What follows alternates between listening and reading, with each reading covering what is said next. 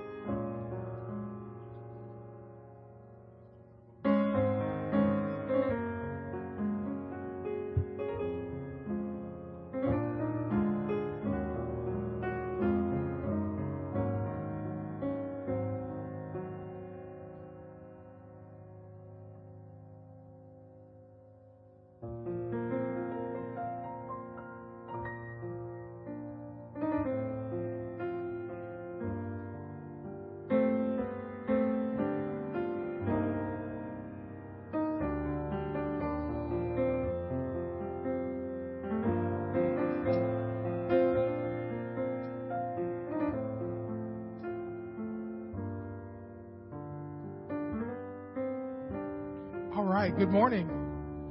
Welcome once again to the Village Church. We're so glad to have you here. To all of our visitors, welcome. In the um, in the program, there there is a QR code um, for the visitors that will lead you to um, all of the information about the Village Church. Um, I invite you to scan that that QR code. Please leave us, us your your information. That way, we can get better connected. Um, because we want to make sure that you are very well welcomed here at the Village Church. Amen. I don't have any of the any more announcements. Yes, sir. Please come.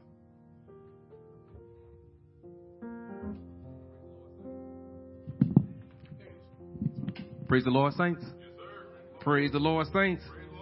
This is the day that the Lord has made, and we're rejoicing in it, giving honor to our Lord and our Savior Jesus Christ, to the ministers on the roster, Pastor J- Dr. James, and each of you, my brothers and sisters. I want to say thank you for coming out today. It's been a blessing to just be here and be in the land of the living. One more time, amen.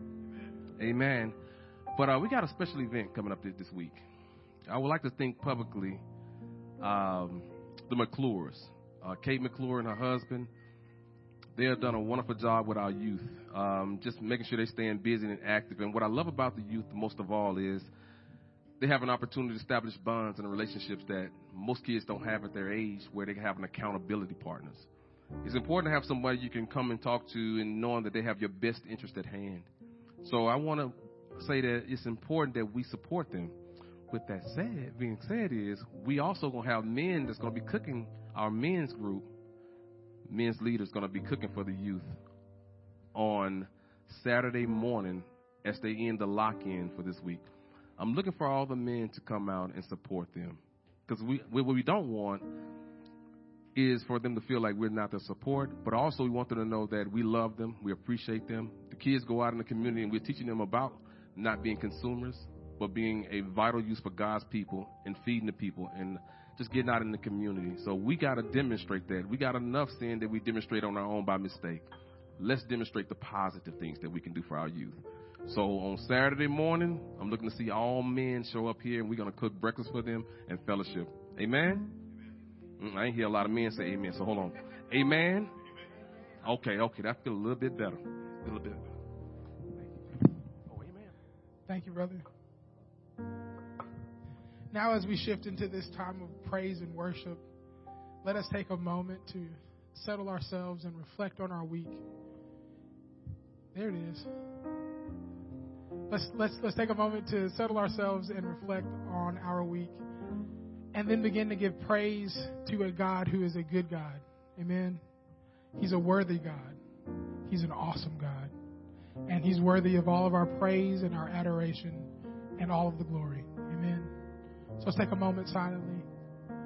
And then we'll sing this song that says, Thank you, Lord.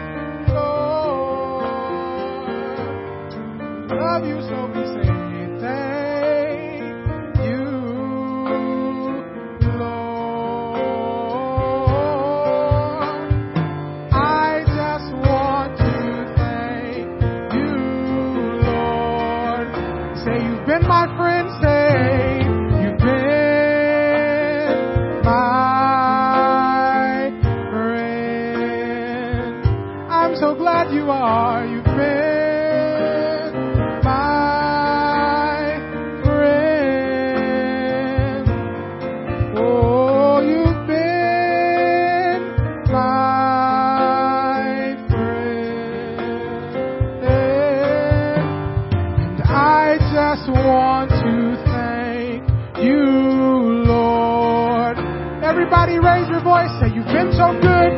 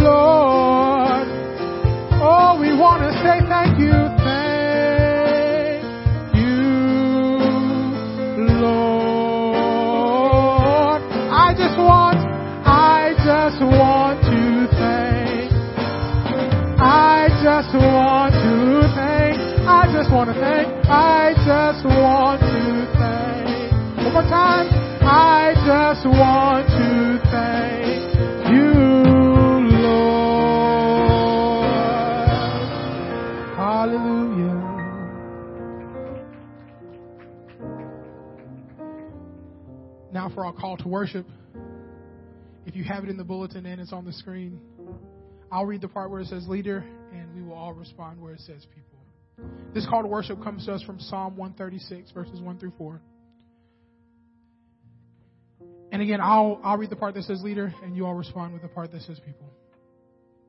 Give thanks to the Lord, for he is good, for his steadfast love endures forever. Give thanks to the God of gods, for his steadfast love endures forever. Give thanks to the Lord of lords. His steadfast love endures forever. To him who alone does great wonders, for his steadfast love endures forever. Amen.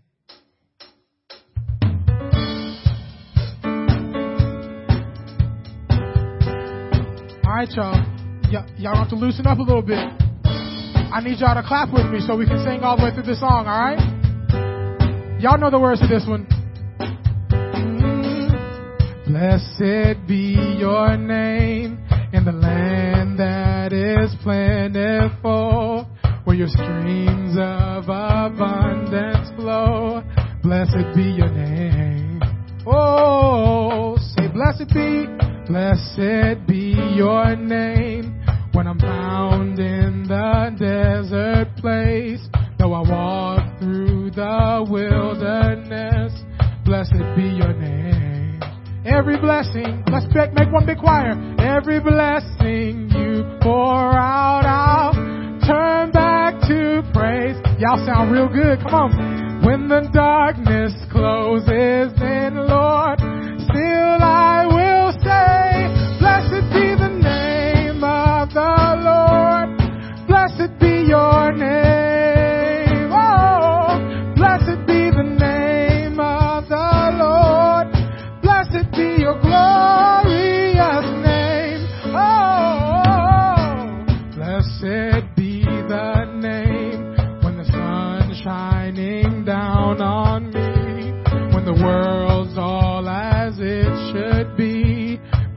be your name.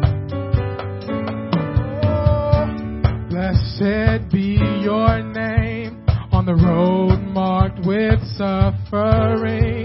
Though there's pain in the offering,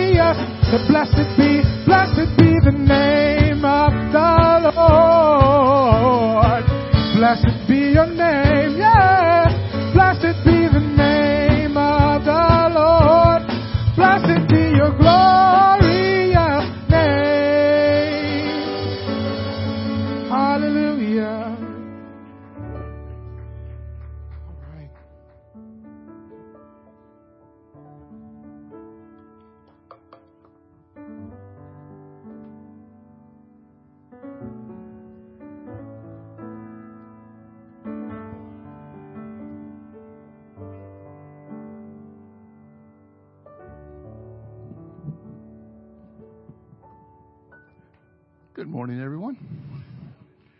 It is so awesome to see each and every one of you here this morning. Uh, in the words of uh, Lyle Lee, you all look beautiful this morning. Um, I particularly want to welcome our guests who are here. So glad you're here with us on this uh, rainy day today, but I'm glad that you have uh, come to be with us in the house of the Lord here.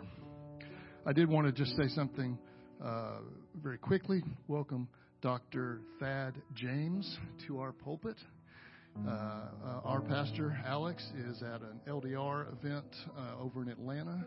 And so, thankfully, Dr. James has agreed to come and give him a break uh, from the pulpit today. So I'm looking forward to hearing what you have to hear about the scripture from Deuteronomy today. Um, y'all can be seated. I should have said that to begin with. Let's go to the Lord in prayer.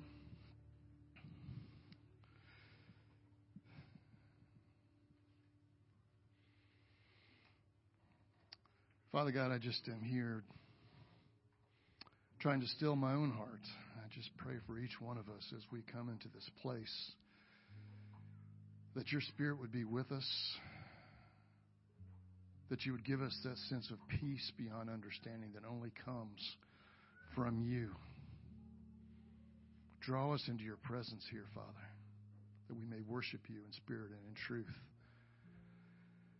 Father, we just thank you for Jesus. Uh, as your scripture says, he is the radiance of your glory and the exact representation of your nature.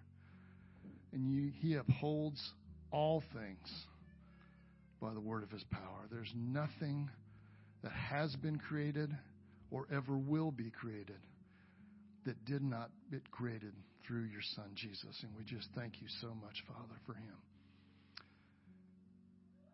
He entered into this world giving up the riches of heaven, lived the life we could not live, died the death we deserved, and through his resurrection now gives us eternal life in him. Father, we just thank you that you are our strength. You are our shield. You're our salvation. You're the lifter of our head when we're down. You're our rock, our fortress, our stronghold, our ever present help in times of trouble. Father, your scripture says you are our light and our salvation, and surely we will see the goodness of the Lord in the land of the living. Father, you are omniscient, omnipresent, transcendent, and immanent. You are our all in all. And we just praise you for who you are.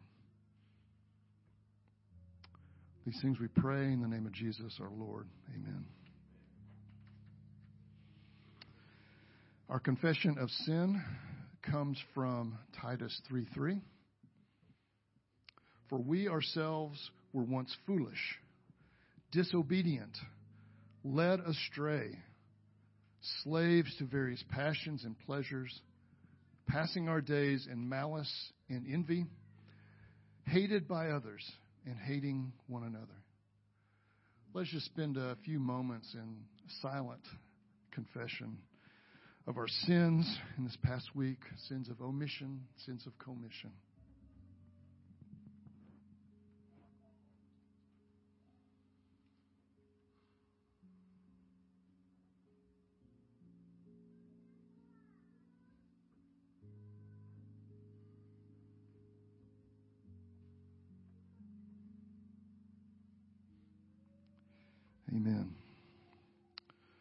Our assurance of pardon, the good news, comes from Titus 3. But when the goodness and loving kindness of God, our Savior, appeared, He saved us, not because of works done by us in righteousness, but according to His mercy, by the washing of regeneration and renewal by the Holy Spirit, whom He poured out on us richly through Jesus Christ our Savior, so that, being justified by His grace, we might become heirs according to the hope of eternal life. Thanks be to God. Our scripture reading today comes from Deuteronomy chapter 6, verses 4 through 9. If you are able, please stand for the reading of God's word.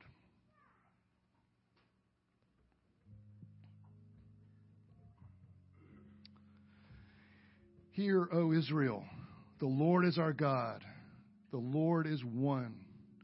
You shall love the Lord your God with all your heart, and with all your soul, and with all your might. These words which I commanding you today shall be on your heart. You shall teach them diligently to your sons, and shall talk of them when you sit in your house, and when you walk by the way, and when you lie down and when you rise up. You shall bind them as a sign on your hand, and they shall be as frontals on your forehead. You shall write them on the doorposts of your house and on your gates. This is the word of the Lord. You may be seated.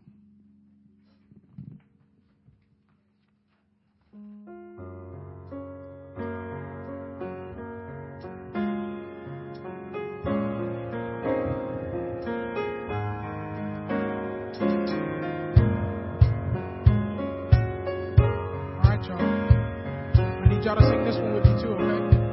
I know y'all know the words to this one, right? The Lord is my light and salvation. Whom shall I fear? Y'all sound good. I'll be afraid. The Lord is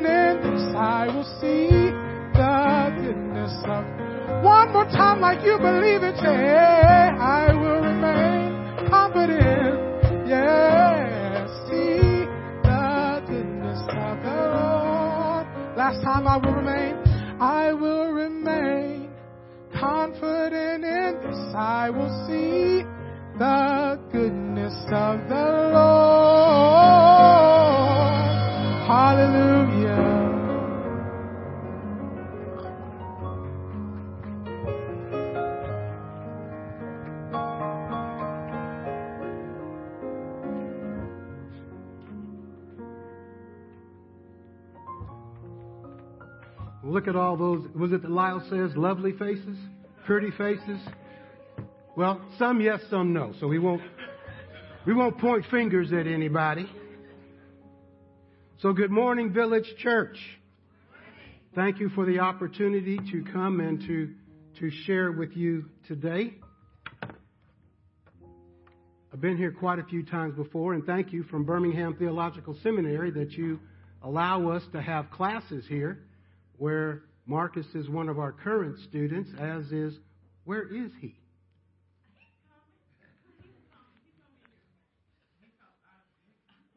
He's on West Coast time. He's coming? Okay. My other little boy, Lyle. okay. And Lyle's one of our doctoral students. So again, we thank you guys for allowing us to, to have classes here. And again, greetings from Birmingham Theological Seminary. Greetings from Household of Faith Presbyterian Church in America in Birmingham, where Larry Cockrell is the senior pastor there. And I'm traveling with my, my grandson, Connor, uh, he's my bodyguard. He takes care of his old man, Papa. So have to. So you got to get through him to get to me. And it is. It, it really is a, a joy to be here. It's. Um, when you listen to each one of the songs, you know the prayer that the, the elder made, and you know God is our hope. He is our ever-present help in time of trouble.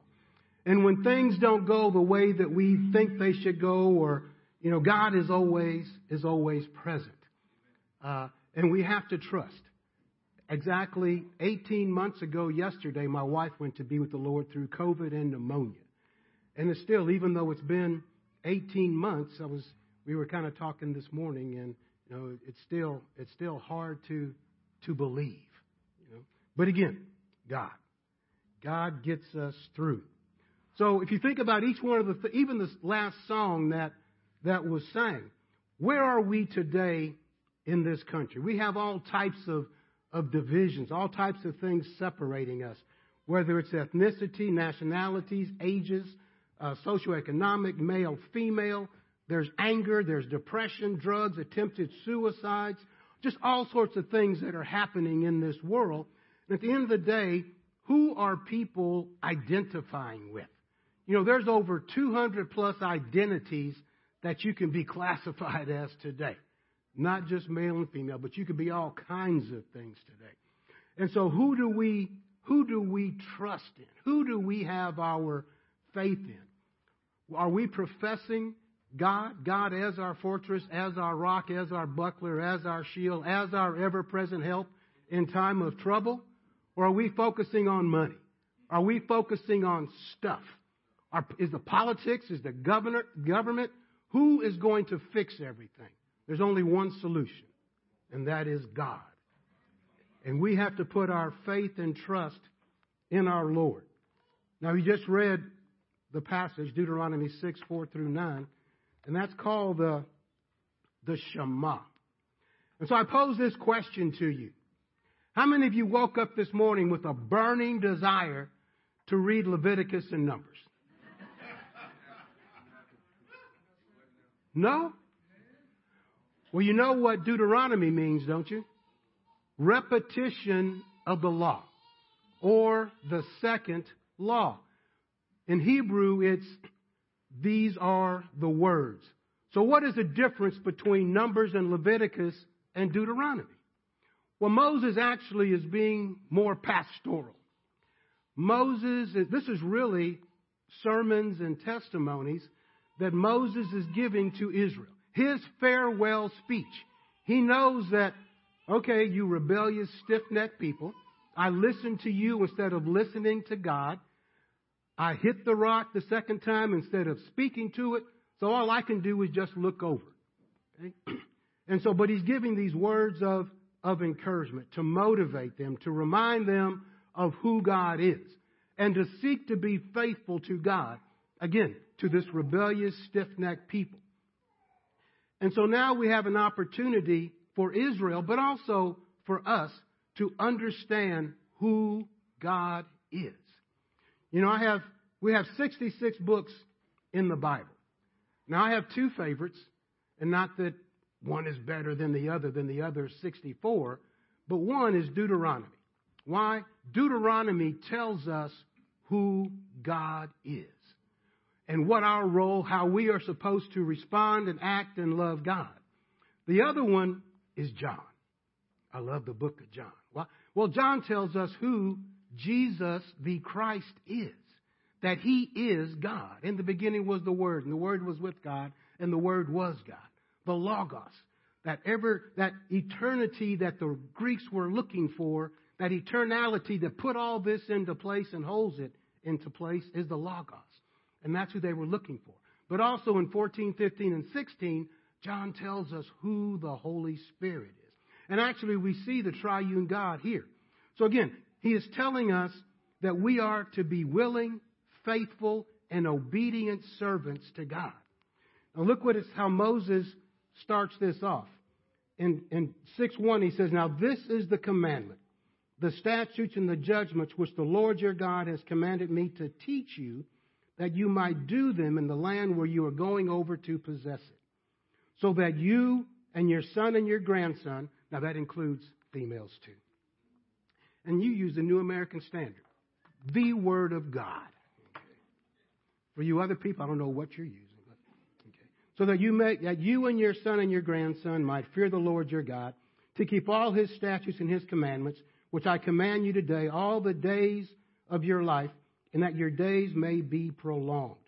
O Israel, you should listen and be careful to do it that it might be well with you, and that you may multiply greatly, just as the Lord, the God of your fathers, has promised you, in a land flowing with milk and honey.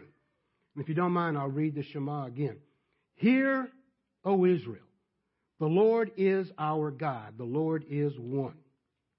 You shall love the Lord your God with all your heart, with all your soul, and with all your might. These words which I'm commanding you today shall be on your heart. You shall teach them diligently to your sons and talk of them when you sit in your house, when you walk by the way, and when you lie down, and when you rise up. You shall bind them as a sign on your hand, and they shall be as frontals on your forehead. You shall write them on the doorpost of your house and on your gates. Father, we thank you. We love you. Bless you, Lord God. Thank you for the great love that you've given us in Jesus the Christ and the indwelling power and presence of the Holy Spirit to lead us, to guide us, to direct us, Lord God, but also to convict us of our sins. We do pray for Pastor Alex, Lord God, and the rest of the people at the LDR that they would have a blessed and glorious meeting, Lord God. We thank you, Lord God, for the rain because without the rain we can't have growth. But we also thank you for the sunshine, Lord God, and the bountiful blessings that you give to us that do not deserve anything. So bless our time today, Lord God, to your glory. In Jesus' name we pray. Amen. So this Shema is the great confession of Israel. This is how the relationship with Israel is to God and God's relationship to Israel. But now also, as the elect, as the called out ones, we can take application to this to us today. To an Orthodox Jew, they recited this along with Deuteronomy 11, 13 through 21, and Numbers 15, 37 through 41. They recited these twice daily. They had these verses memorized. These were part of who they, who they are. It was the foundation, the plumb line, the canon by which everything in their lives revolved around. Everything was the knowledge of God, under His authority, under His sovereignty, and under the kingship of Yahweh. Again, this was written to Israel, but as the elect, we can take application and understand too what is our relationship with God to be. So we see in verse 4 the absolute monotheism, the worship of the one true God. In verse 5, we have the unwavering, holistic, unconditional love for God that we are supposed to have. And then verses 6 through 9, we have the steadfast commitment of our hearts and minds to the teachings of Scripture when they're rightly interpreted and rightly applied. Hear, O Israel. Now, when, when God repeats things, then He's telling us, pay attention. Ten times in Deuteronomy, you see, Hear, O Israel.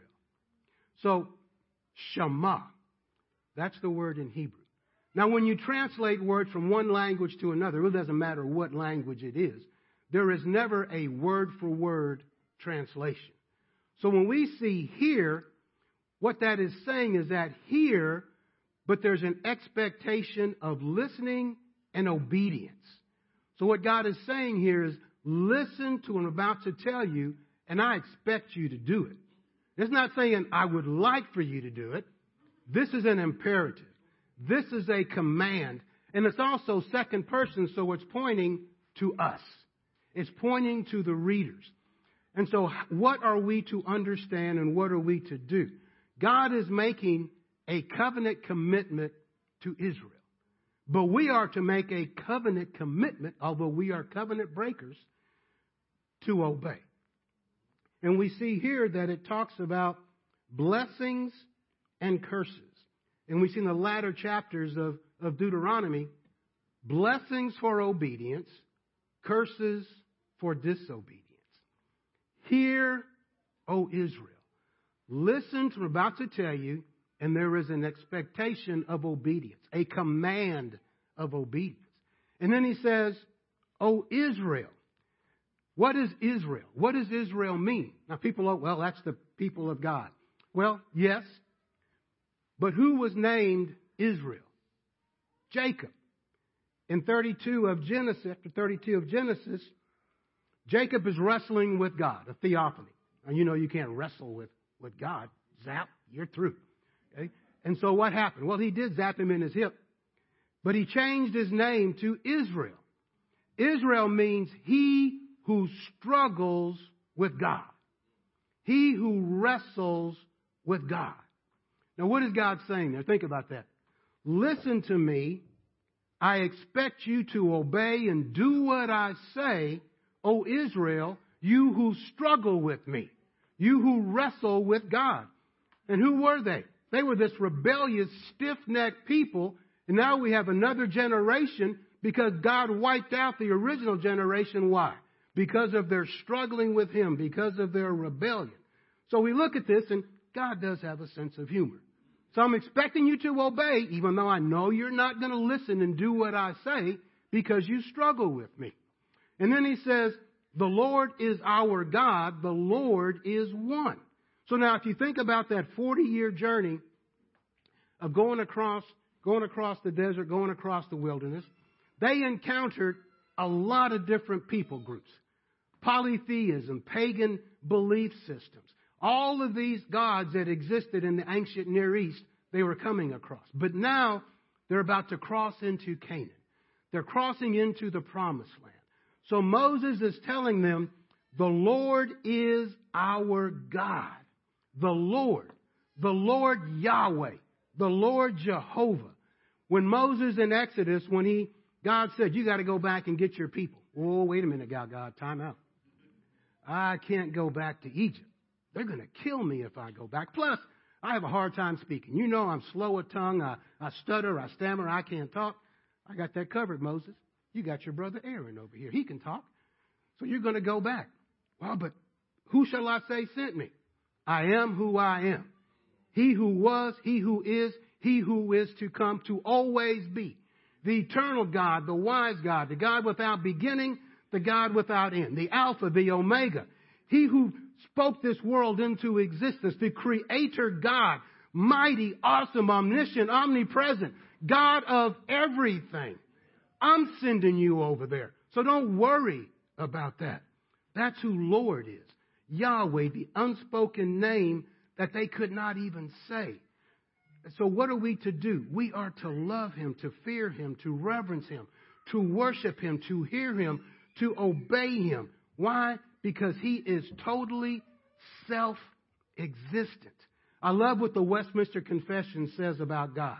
There is but one holy, living, and true God who is infinite in being and perfection, a most pure spirit, invisible, without body, parts, or passions, immutable, immense, eternal, incomprehensible, almighty, most wise, most holy, most free, most absolute, working all things according to the counsel of his own immutable and most righteous will. Not through yet.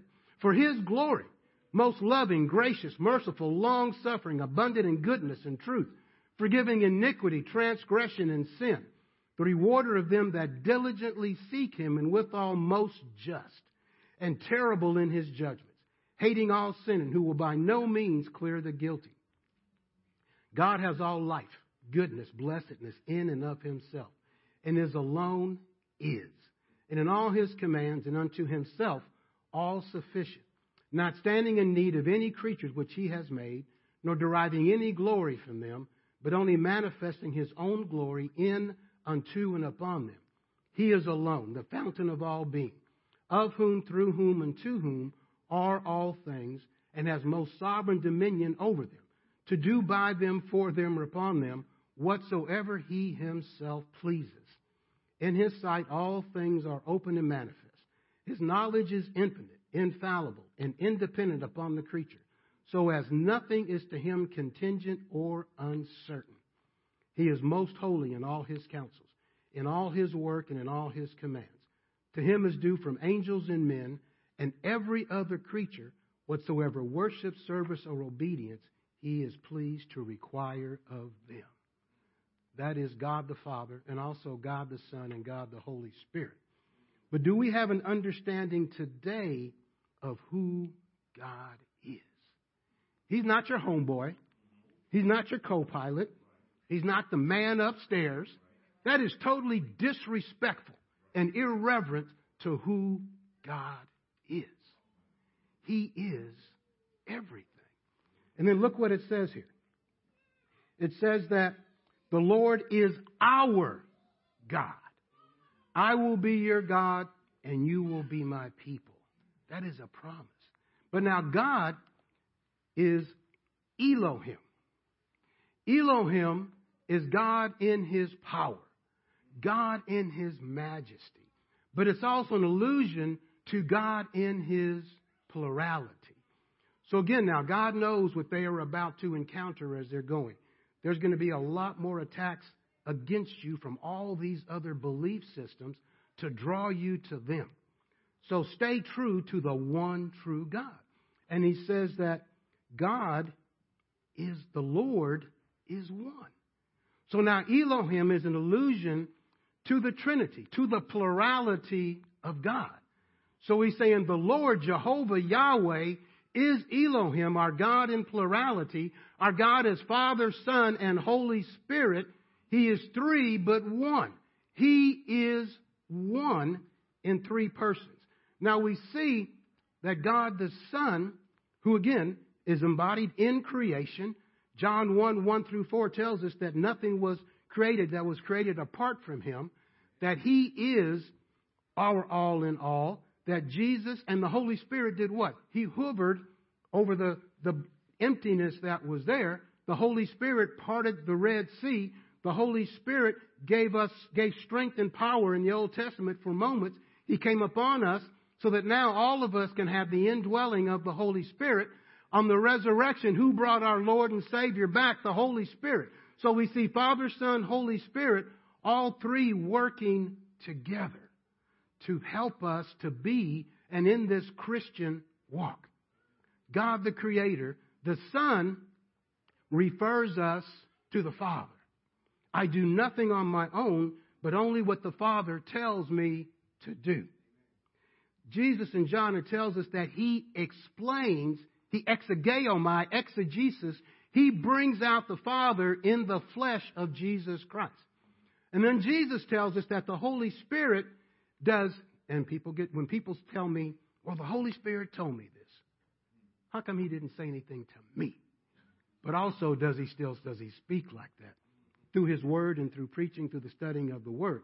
But the Holy Spirit is not separate from the Trinity. He's not running around doing all kind of crazy things. Okay? The Holy Spirit, and, and Jesus tells us, he does nothing of his own initiative, but only what the Father and the Son tell him to do. So what is the job of the Holy Spirit? The Holy Spirit is to bring us to Jesus. That is the function. So when somebody says, well, the Holy Spirit said this, how does that bring me to Jesus? How does that explain and bring clarity to Jesus? That is the responsibility. So now we have three persons, one God. They're co equal, but then the Father is here and the Son and the Holy Spirit. How does all that work out? We have faith and we trust in God.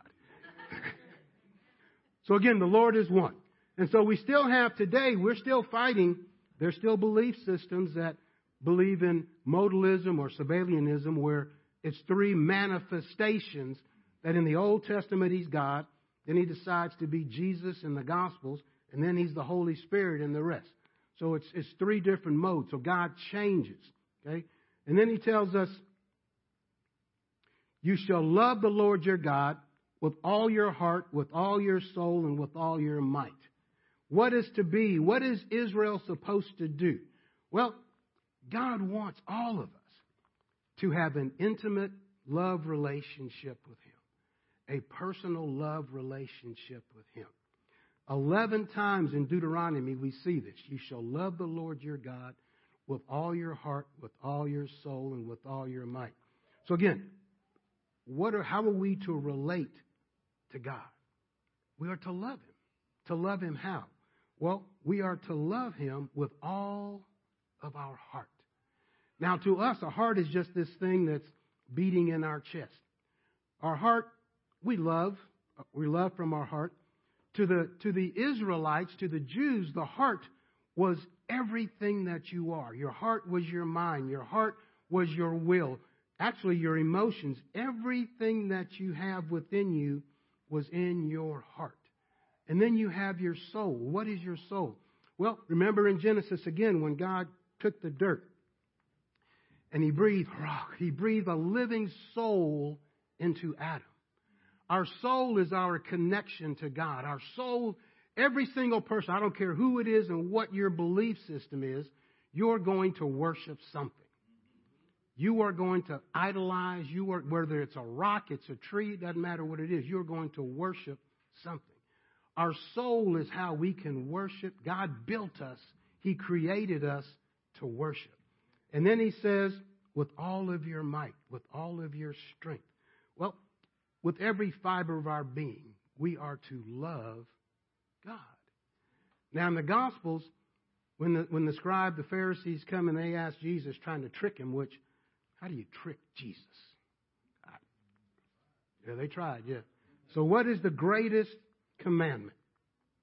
So, Jesus quotes from Deuteronomy. You are to love the Lord your God with all your heart, with all your soul, with all your might. But then what did he do? He added mind in there. Because he's primarily speaking to a Greco Roman audience who the mind, philosophy, intelligence, that was the key to them. So for them to understand the depth of the love that we are supposed to have, he added mind in there. And then what else did he add?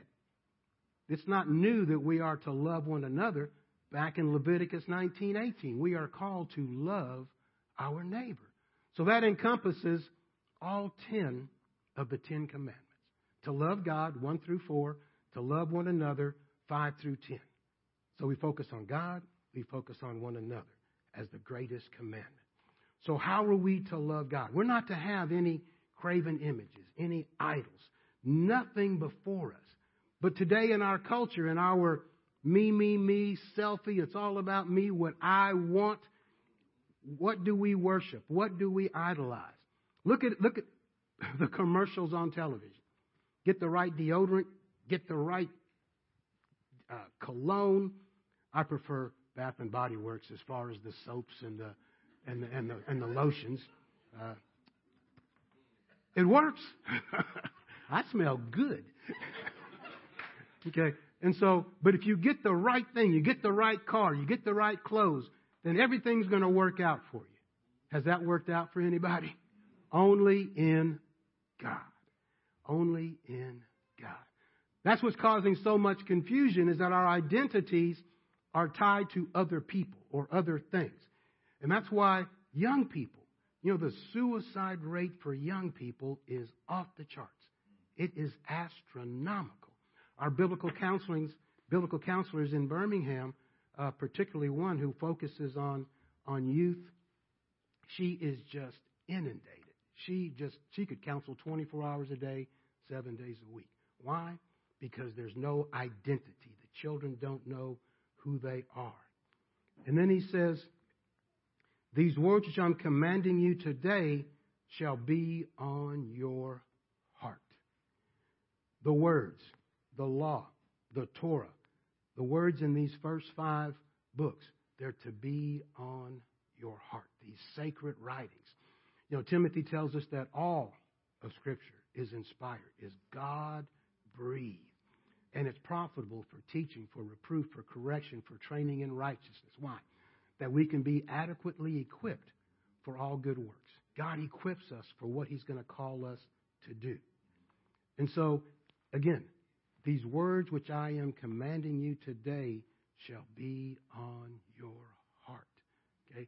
Now, I'm going to come back to that, or we'll, we'll close with that one because it's, it's important. And then he says, Teach your children diligently. Teach them diligently. So that word in Hebrew is shanan. Now that's the only time you will ever see that word associated with teaching. There's about 12 different root Hebrew words for, for the word teach. Shanan means to sharpen. It means to hone.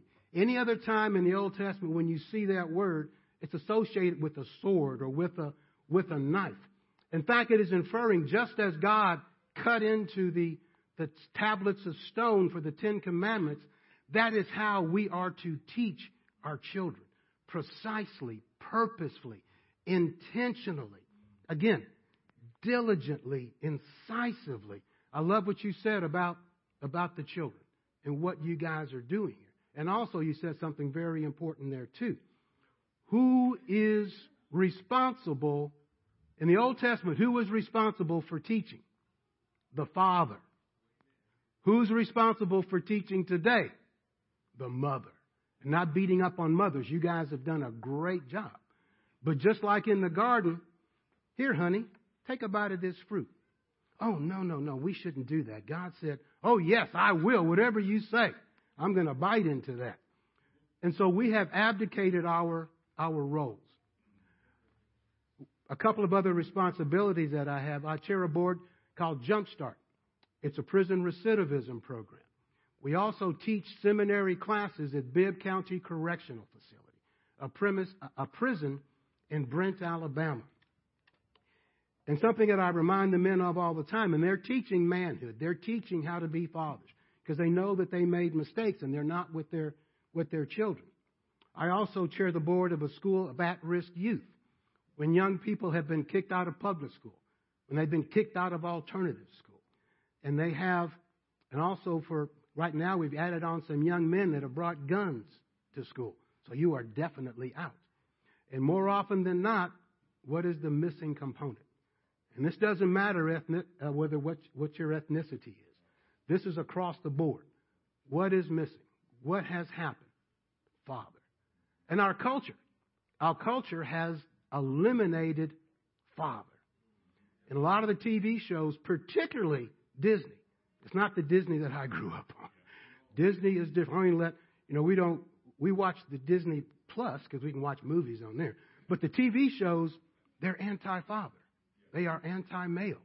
The men are dumb. If there's any present, they are dumb. They are ignorant. Who rules? The girls rule. The children, primarily the girls, rule. And the, bo- and the boys are eliminated.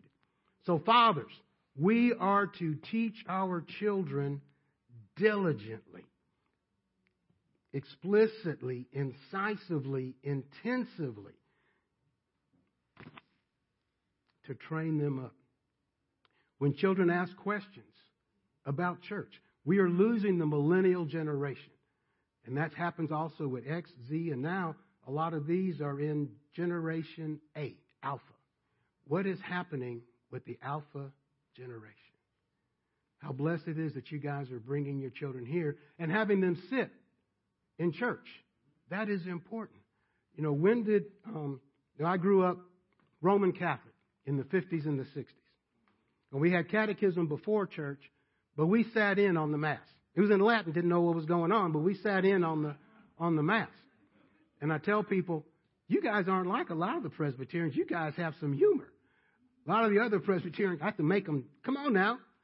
I said, you, you guys cannot be any more stiff than me. I grew up again as a Roman Catholic in the 50s and 60s. Those nuns were the Holy Spirit. They were everywhere. And they had a 12 inch ruler that was 10 feet long. And they could tap you wherever they were. But also, if you behaved, there was always those old ladies that would give you a nickel or a dime and maybe even a quarter. Now, that may not sound like much, but you could get a big box of candy for a nickel. A quarter, that's a soda and three boxes of candy. You could, you could, oh yes, some cookies too. Big cookies. The boxes have gotten about that big now and you're paying a whole lot more for them. I was telling Connor, yesterday, we, we were getting gas. And he said, look at that, Papa. And I said, Connor, when I was your age, gas was 25 cents a gallon. In a gas war, that was my freshman year of college. 1969, for those of you who are wondering. Gas was 25 cents a gallon. You could have a gas war, and gas was 11 cents. The cheapest I ever paid for gas was 11 cents a gallon. Now, I had a 64 Chevy Impala with a 327. So that thing and four barrel carburetor. So I wasn't going very far, and I didn't have any money anyway, so it didn't matter how much gas cost. Okay, but again now, so we are to nurture our children. We are to guide them, to lead them, to instruct them. The fear of the Lord is the beginning of wisdom. But now that begins at home. The church reinforces that but that's not necessarily the church's responsibility. It's our responsibility to train our children. And he says, look what, look what he says here. When you sit in your house. So that is formal, purposeful, planned training. That is special revelation where you are reading Scripture. Not just reading Scripture, though, but that's anything that we can do to teach our children. And then it says, when you walk by the way, look at the beauty of nature. Look at the trees. Look at the stars. Look at all the different animals that God has created. You know, last year we went to the to the Ark, the Creation Museum, and one part of that, uh, they have all these bugs. I don't know why God decided to do all these bugs, particularly roaches, mosquitoes. Well, uh, I was born in New Orleans. I never really lived there. My dad was in the Air Force, but every summer we'd go back. My grand, my mother grew up on the bayou. The mosquitoes were so thick they blocked out the sun. So they really don't bother me now. I guess they had enough of me when I was young. But look at all the look at all the the creation. That cannot be evolution. You know, how do you get an aardvark? What did it come from? What do you mix to get an aardvark or a platypus? How does that? That's God. It has to be. God, because you can't mix anything to get that. And then he says here, when you lie down and when you rise up, every opportunity, pray before you go to bed, pray when you get up. First thing in the morning you should do is to pray. So every opportunity is to teach our children about God. And that's what our responsibility is. And then he says, You shall bind them as a sign on your hand and they shall be as frontals on your forehead. You shall write them on the doorpost of your house and on your gates. So again, the frontals. Uh, in the in the New Testament, it's the phylacteries. So what were the phylacteries? Little leather pouches that they had off their wrists, little leather pouches that were hanging down from their from their headbands. What was in there? Well, Deuteronomy 6, 4 through 9, Deuteronomy 11, and the Numbers passages, those were written in those phylacteries, those little leather pouches. But then it also, but that was to remind them of their relationship with God. And so that when the, when the children said, Hey, Pops, what's up with that? Well, this is what I'm going to tell you about God. And then he says, You shall bind them, I'm sorry, you shall write them on the doorpost of your house and on your gates. So now, on the gate coming into the house, they had Deuteronomy 6, 4 through 9. On the doorpost, you had Deuteronomy 6, 4 through 9. The gates was where business was conducted, so that you were under the authority of God as you were doing business. When you walked into the house, you were under the authority of God. And a constant reminder of who God is and what our relationship with God is to be. But what happened? They kept external. We are to seek first the kingdom and his righteousness. Understand our creation in God, our redemption in Christ, our sanctification in the Holy Spirit. We are to be obedient to the king when he said, You go in and you conquer the land. In chapter 8, he says, But don't forget.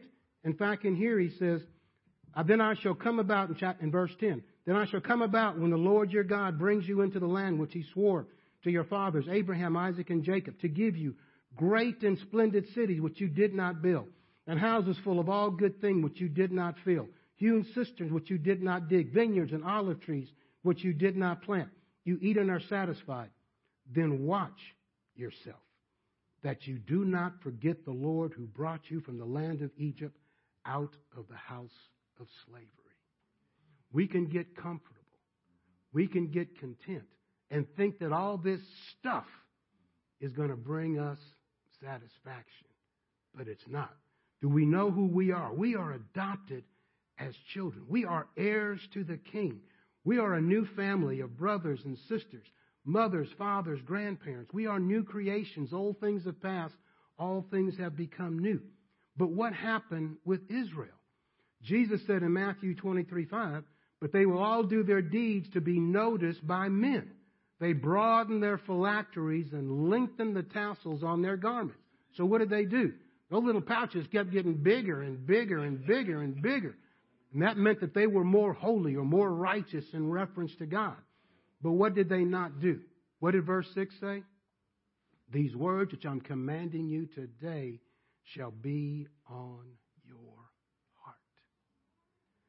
God, from the beginning, was seeking to have an internal theology. Everything they did was external, living by the law. He said, We are to hide the word in our heart. We are to eat the scroll, meditate on these words day and night. We are to be people of the word. Our living purpose, everything that we do, again, seek first the kingdom and his righteousness. And all these things will be added. Now, what are all these things? The fact that you got up this morning, that's one of the things. The fact that you are prayerfully in good health, that's one of these things. Your children are doing well, that's one of these things. God didn't promise you were going to be healthy and wealthy. That is not a promise of, of God. So again, what are we to do? Well, we are to be obedient to God. You know, what is the condition of our hearts? You know, Genesis 6 5 says that you know, the heart of man was on evil continually. How long is continually? 24 hours a day, seven days a week, 365 days a year is continually. What will we do apart from God? You know, I said that, you know, every Thursday morning I'm at Bibb County Correctional Facility. I have 12 Birmingham Theological Seminary students. We've had two graduating classes already, and they are doing they are doing great work behind those walls. I know them now. I know what God has done in their lives. Now, two weeks ago, I went to a hearing for one of our one of our graduates, and again, I know what this man did. And to my fault, I didn't really think about the victims. And when I heard some of the things. Now, all of them weren't for this particular guy, but we sat through four different hearings. We've all, in our lifetimes, have hurt people.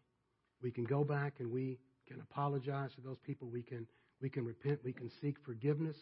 And the one thing that I've learned more and more and more is that forgiveness is crucial. You know, God says that we are to forgive, but if we don't forgive, he doesn't forgive us. And so I'm impressing now more and more and more upon our men that yes, God may have forgiven you, but what about the people that were affected by this? And we affect people too. And so forgiveness is very, very important. Again, that's seeking first the kingdom. That we seek, you know, in, in, in John 13, 34 and 35, the mark of a Christian. Jesus told the disciples that we are to love one another as he has loved us. How did he love us? To the cross. That's how he loved us. That's how we are to love one another. So what do we learn from the from the Shema? Look at Psalm 18, and you kind of were quoting from, from some of Psalm 18. He says, I love you, O Lord, my strength. The Lord is my rock and my fortress and my deliverer. My God, my rock in whom I take refuge.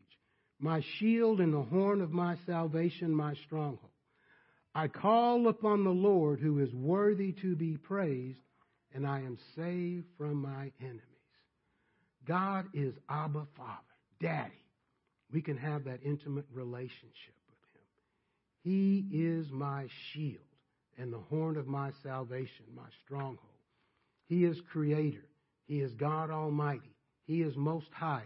He is our hope, as the song that Marcus was, was leading us in. He is our peace, our righteousness. He is our salvation. God is mercy. God is grace. And He is just. He is Lord of lords. He is King of kings. He is our all and our everything. Hear, O Israel. Father, thank you. Thank you, Lord, that you've given us your written word and you've given us the living word in Jesus the Christ. Father, help us to truly hide your word in our hearts that we might not sin against you. Our hearts can be deceitful, Lord God. Our hearts can be ever changing. But when we, as Jesus says in Revelation 3:20, I stand at the door and knock, and if anyone would open the door and let me in, I would dine or sup with him. So Father, help each one of us to open up those individual chambers in our hearts that we have not surrendered to you. Father, I pray a blessing over every man, every woman, every child here today, every family, Lord God. Help us, Lord God, to walk in integrity. Be like the blessed man in Psalm 1. Father, we love you. In Jesus' name we pray. Amen.